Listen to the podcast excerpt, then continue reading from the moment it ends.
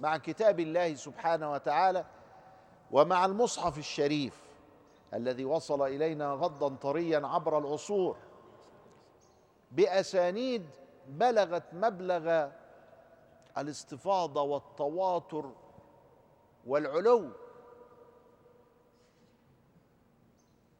بما تعنيه هذه الكلمات لغة لا اصطلاحا. أصبح القرآن الكريم يحفظه كل أحد العربي والأعجمي الأطفال والكبار الرجال والنساء العلماء والأميون. حفظ حفظوا كتاب الله عن ظهر قلب. الشيخ علي الخواص ما كانش يعرف يقرأ ويكتب وكان حافظ كتاب الله. الشيخ عبد العزيز الدباغ ما كانش يعرف يقرأ ويكتب وكان حافظ كتاب الله. وتجد حاجات غريبة في كده. تلاقي في تركيا ستة آلاف مدرسة بتحفظ القرآن. وبعدين الواد حافظ القرآن بشكل غريب. رحت أحد أنا المدارس دي وبقيت أفتح المصحف أي حاجة كده ويقول لي آه دي دي يمين دي شمال دي في الوسط. وهو بيقرأ وهو مش عارف آآ آآ أنا أقول له بس بداية الآية. وهو مش عارف عربي. يعني لو أخرجته عن الحفظ وكلمته باللسان العربي لا يفقه شيئا. طب دي مش كرامة دي؟ طب في كتاب في الدنيا حصل فيه كده؟ إن ملايين البشر حفظته؟ طب اسمه إيه الكتاب ده؟ من إنشاء البشر أو من من من تنزيل الله؟ ما حصلش. إن حد حفظ الحفظ ده كله. ولا العدد ده كله. ولا الحلاوة دي. فيه وصل إلينا الكتاب واستغربت. التركي ده إزاي حفظ؟ لقيتهم بيسموا الكتاب اللي هو زي طبعة الملك فهد دلوقتي. إيه بقى طبعة الملك فهد؟ المزايا بتاعتها إيه؟ إن كل جزء عشرين صفحة. كل صفحة خمستاشر سطر. تفتح المصحف كده تلاقيه كل جزء عشرين صفحة. يبقى إحنا عندنا 30 جزء. 30 جزء دي في 20 يبقى 600 ورق تلاقي 602 ولا بتاع علشان الفاتحة والبقرة في البداية كده فيها إطار وزخرفة. وكذلك جزء عامة صور صغيرة فترويسة الصورة برضو شغلت شوية.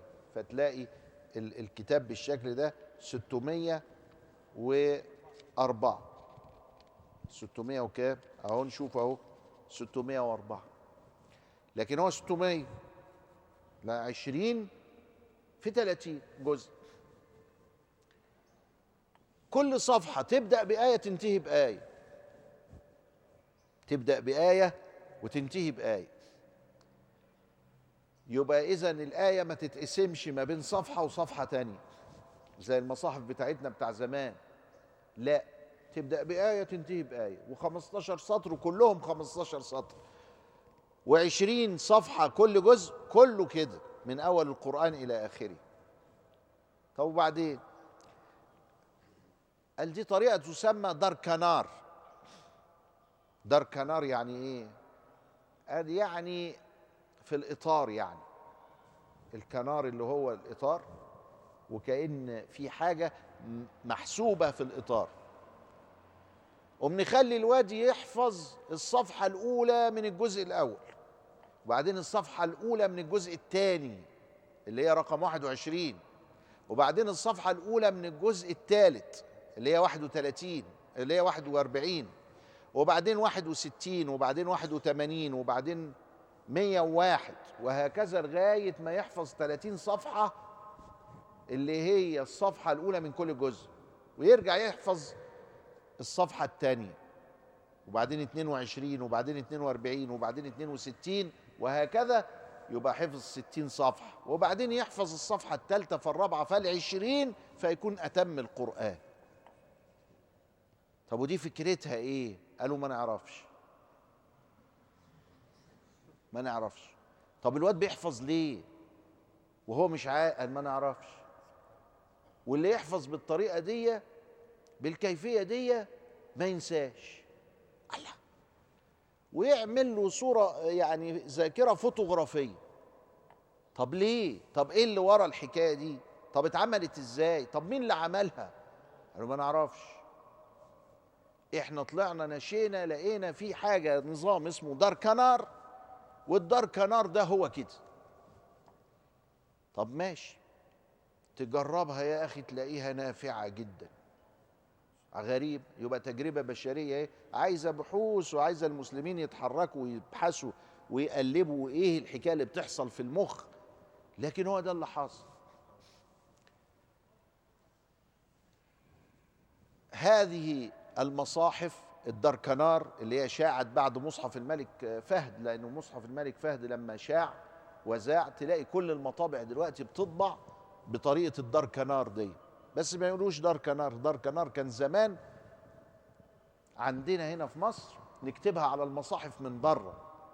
لما تشوف المصاحف اللي كانت مطبوعة في الصناديقية وفي كذا قوم يكتب بره كده على طريقة دركنار أو على طريقة الكنار. ما يقولش در در يعني في بالفارسية. يقول على طريقة الكنار. المصحف طبع من نحو 180 سنة. لما طبع كانوا العلماء خايفين. لحسن يحصل فيه تحريف والتحريف يبقى بالحبر والحبر يبقى ثابت. لأن دي كانت اللي مكتوب بالايد ممكن تشطبها وتصلحها. محمد علي باشا قال لهم لا إحنا عايزين نطبع المصحف بقى عشان إحنا دخلنا في عصر جديد ولازم المصحف يبقى في ايد الناس لأن الناس بتزيد. من سنة 1830 والناس في زيادة مضطردة. فلازم نطبع المصحف. فطبعوه في المطبعة الأميرية 200 نسخة. فطلع فيهم غلط. فالمشايخ زعلت. قالت أهو في غلط. قال لهم معلش. أنا هرصد لكم شوية أموال تقعدوا تصححوها كلمة كلمة. فصححوها كلمة كلمة وما طلعتش من المطبعة الأميرية إلا وهي مصححة كلمة كلمة. وعلى عصر الشيخ المتولي الكبير إمام القراءة في مصر والشيخ عيد رضوان المخللاتي كتب مقدمة ضافية أضافها أبو زيد على مصحفه. تمسك مصحف أبو زيد تلاقي فيه زي إيه؟ مقدمة وساعات يشيلوا الملزمة بتاعت المقدمة دي ويحطوها في الآخر. ساعات تبقى في الأول وساعات تبقى في الآخر. وفي مصاحف لأبي زيد ما فيهاش الملزمة دي. الملزمة دي من كتابة الشيخ عيد رضوان المخللاتي إمام أهل القراءة في مصر. لغاية ما جه أهو المصحف بيطبع أهو طبعه محمد علي وبعدين طبعه أبو زيد وبعدين طبعه المطابع المختلفة. تحت رعاية الشيخ المتولي الكبير والشيخ عيد رضوان المخللاتي والناس الأئمة الكبار دول. لغاية ما جه الملك فؤاد قال أنا عايز أعمل حاجة ما حصلتش.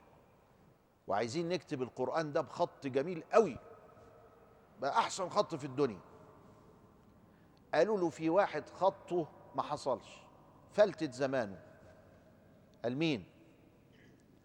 قالوا واحد في تركيا اسمه الشيخ محمد عبد العزيز الرفاعي. قال يجي على حسابي ويجلس على حسابي واديله اللي هو عايزه بس يكتب لي المصحف بخط ما حصلش. خط حلو قوي. الجماعة المصريين ما يحبوش كده زعلوا. قالوا له يعني إحنا ما عندناش خطاطين يعني عشان تروح تجيب لنا الشيخ محمد عبد العزيز الرفاعي. كان بقى الراجل جه هو وبنته وسكنهم الملك فؤاد في حتة كويسة كده. وقال له ابتدي فابتدى يكتب المصحف. لما رأى المصريين زعلانين الملك فؤاد عنده وطنية. قال لهم طب مين ترشحوا مين؟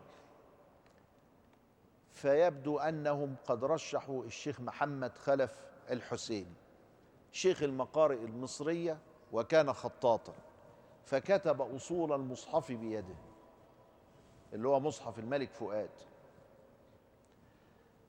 بعض الخطاطين بيقولوا لي لا المعلومة دي غلط. ده جعفر بيك هو اللي كتب المصحف. شايفين في آخر مصحف الملك فؤاد إقرار من الشيخ محمد آه، آه، مخلوف الشهير بالحداد شيخ المقارئ أنه وكتب أصله بيده. قالوا لي لا إحنا ما نعرفش دي حاجة غريبة. هو جعفر بيك اللي ليه الحاجات بتاعت الشوارع أسماء الشوارع ويعمل جعفر بيك هو اللي كتب على كل حال عشان ما يزعلوش برضه نقول إيه أو جعفر بيك هو اللي كتب هذا الخط فخرج أحسن خط كتبت به العربية إلى يومنا هذا اللي هو مصحف الملك فؤاد اللي طبع في المطابع الأميرية. المسلمون مكنهم الله في حفظ كتابه. وجعلوا محور حضارتهم وحياتهم. والحمد لله رب العالمين الذي جعلنا مسلمين. إلى لقاء آخر. نستودعكم الله. والسلام عليكم ورحمة الله وبركاته.